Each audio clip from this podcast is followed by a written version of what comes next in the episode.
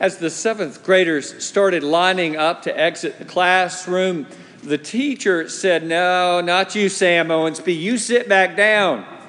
You're staying right here. You'll ruin the whole assembly. As I recall my dad's telling of it, the whole school was gathering for a Christmas pageant in the auditorium. Children in various grades would perform skits, sing solos, and read holiday themed poems along with scripture passages. This was meant to be a sweet, tender moment to remember. In other words, this pageant provided hoodlums like Sam Owensby an irresistible opportunity for mayhem. By the time he was in middle school, my father had established a reputation in the mill village of Gaffney, South Carolina. His given name was James. People in town gave him the nickname Sam. There'd been this notorious outlaw by the same name. That's why they started calling young James Sam. He liked it so much, he kept it for the rest of his life. The seventh graders filed out the door. My father watched them go from his desk. His teacher brought up the rear, cast a condescending look at Sam, and locked the door as she left. She was confident that there could be no escape from a locked third floor classroom. When the sound of footsteps faded away, Sam rose from his desk. He raised a window and climbed out. Taking hold of a cast iron drain pipe, he shimmied to a lower floor. He climbed into a window that gave him access to the attic above the auditorium's stage. Along the way, he saw a broom and grabbed it. Sam perched on a beam above the stage for a while. The sounds drifting up to the attic were muffled. He couldn't quite make out what was going on. And then a clear, angelic voice singing a song about sweet baby Jesus floated up to the rafters my dad stood up and started banging the floor with the handle of that broom. What was for him the floor was for the audience the ceiling of the stage. The sound echoed through the entire hall. Now, what my father hadn't quite realized was that this ceiling, what he took for a solid floor, was never designed to bear weight. The plaster beneath his right leg gave way with a crash. His leg poked through the ceiling up to his knee. An audible gasp passed through the audience. A tense silence followed. That's when my father heard it. His teacher's piercing voice. Sam Owensby, I know that's you. That was certainly the Sam Owensby that his teacher knew. A tough kid from a tough part of town a lint head. That's what upper management and the owner class called the textile mill workers they employed. At the end of each shift, lint covered their clothes and littered their hair. They could be a rough bunch.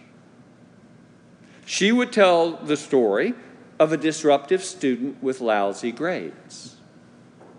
That was one story. Over the years, I would tell different stories. As a child, I idolized my father and I scrambled for his approval. He parceled out his affections and praise capriciously, usually as a reward for manliness. He was, for me, the mischievous rebel and the hero of the war in the Pacific. He was a born storyteller. I listened with rapt attention to the tales he told about himself. I simply retold those stories. As a young adult, I came to resent him. He was the, was the negligent father and the abusive husband, the bigot, the habitual liar, and the womanizer. I began telling a story drawn from my own woundedness and fear and sadness. More recently, I've heard the stories that his grandchildren, the children of my half brother and my half sister, the stories they tell about him. He was a, a doting, generous, kind, and even wise grandpa. Their perspectives on my father reminded me that there are many stories for each of us. We tell our own stories, others have stories to tell about us.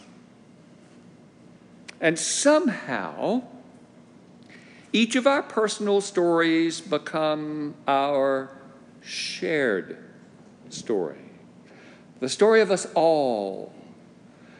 I cannot tell my story without including you and the stories you have to tell about me. The stories about all of us. Our temptation is to reduce people to one story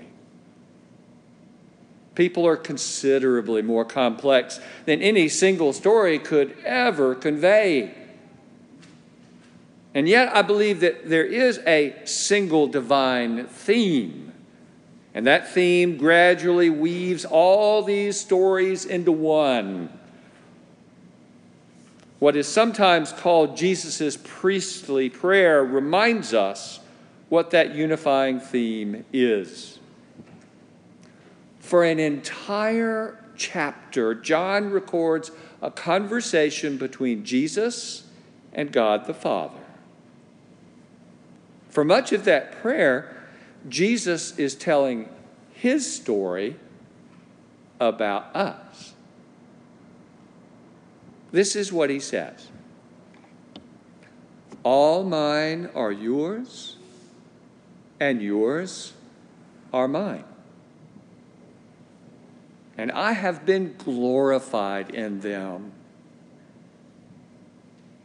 Our lives are forever interwoven with everyone else's. Jesus' life is inextricably bound up with ours, and our shared story is transformed by his participation in it. The story that he tells about himself includes every story that can be told about you and about me, about everyone who ever was and everyone who ever will be. And in Jesus, in his persistent, unflinching love, our stories are becoming, at least eventually a love story. The love story. The story of the imperfect, perfectly loved, and loving children of God. This story is still being written. Our hearts will be rent by stories of school shootings and bombings at concerts and indifference toward the poor and the handicapped. But every time we forgive, every time we make peace, every time we speak up for the powerless, We write the story of life as it is meant to be heard, as a love story. We are God's beloved by God's grace. That's the story we will write, no matter the cost. name of the Father, and the Son, and the Holy Spirit. Amen.